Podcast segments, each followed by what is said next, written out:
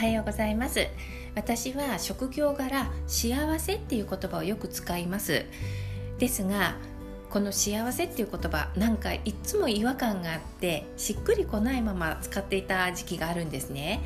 と言いますのも幸せって本当に人それぞれで何をもって幸せとするかはその人の価値観とか置かれてる状況によりけりだしその人の人生はおろか生死を左右してしまうほど時に重点が置かれることなのに幸せってねなんかこの4文字ってなんか言葉に重みがないように感じてたんですね。幸せになるためにはねとかこうすると幸せになりますよとかね。なんかあまりに簡単に表現してるのが安っぽく感じてで自分で自分にしらけてたんですよね。言葉が上滑りしてるようなそんな感覚がありました。でそんな時に多分斎藤ひとりさんの本だったと思うんですけれどもああの斎藤ひとりさんというのは銀座マルカンという漢方とかサプリメントのえーと、会社を経営されてる社長さんなんですけれどもね納税額が日本一位になったこともあるすごい大金持ちの方なんですよ。であのこの方がそのビジネスの本だけではなくこの精神世界とかあの自己啓発とかいった本をよく書かれてましてでそれが大好きでねよく読んでいたその中の本のどこかに書いてあったような気がするんですけれどもあの幸せというのをね今日のタイトルの通り仕事の詩使えるという字に合体とか合作とか合同の合うという字を書いて幸せって表現されてたんですよ。でこれ見た時にねこれやって 思ったんですよね。なんかあの斎藤ひとりさんはそのこの文字を当てていることにすごく深い解説をね添えられてたかと思うんですけれども私はねこれなんでこれやって思ったのかっていうとねこの「使える」って書くじゃないですか仕事の詩って。で使えることが合うって書いてそれで幸せってねこれもうほんとその通りだなと思ったんですよ。使えることが合えば幸せになれるんですね。例えばですね仕事というのはことに使えるって書きますよね。使えてることを仕事って呼ぶんですよ。仕事って決して職業を指してる言葉じゃないんですね。でいつの時代も世の中の子どもたちっていうのは断るごとに将来の夢について作文を書かされたりとか発表させられたりするじゃないですか。でその時に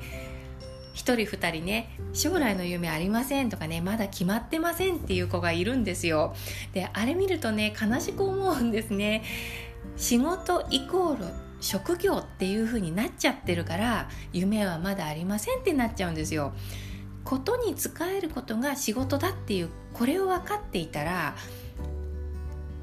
絵が大好きなのでずっと絵を描きたいとかずっとサッカーしてたいとか人を笑わせたいとかあとお母さんに叱られずに存分にパソコンを一日中触ってたいとかねこんな風にいくらでも夢とか願望って出てくると思うんですね。子供だったらなおさら出てくると思うんですよ。そういった願望とか夢に携わることに使えるっていうのがそれが仕事になるっていう風にこんな風に伝わってほしいなと思います。で何度も言っちゃうけれどもその仕事っていうのは職業じゃなくて使えることを指すんですね。だから携わることとかものっていう意味なんですよね。だからよく専業主婦が私仕事してませんっていう言い方をされますけれども専業主婦は無職なんですよ。職についてない。職がないっていうだけであって家族とか家に仕えてるんですよね。だから仕事してるんですよね。でそこに子育てとか家族のサポートもするとなれば実際ね有職者よりも仕事量が多くなるんですよだって365日働いてる働いてるっていうか使えてるわけだからねですから幸せっていうのもこの使えることが合えば幸せになるっていうこの解釈ってすごくしっくりきたんですよ。人は誰しも唯一無二の存在でだから一つ一つの命に役割があるって考えるので自分に備わっている才能とか性質とか趣味趣向こういったことを最大限に発揮できる場に身を置いて自分を生かすことで何かに使えられるとか貢献できるとかそれで誰かに喜ばれるとかこんな風に自分自身と使えることっていうのが一致した時に幸せになれるんだって考えてるんですね。まあ、冒頭で述べた通り幸せって人それぞれなんですよだからこれは私の個人的な価値観による幸せの定義なんですけれどもでも占いの仕事をしていてここが不一致で幸せそうな人って見たことないんですね。で逆にこの自分自身と使えることが一致していて不幸せそうな人も見たことないんですよ。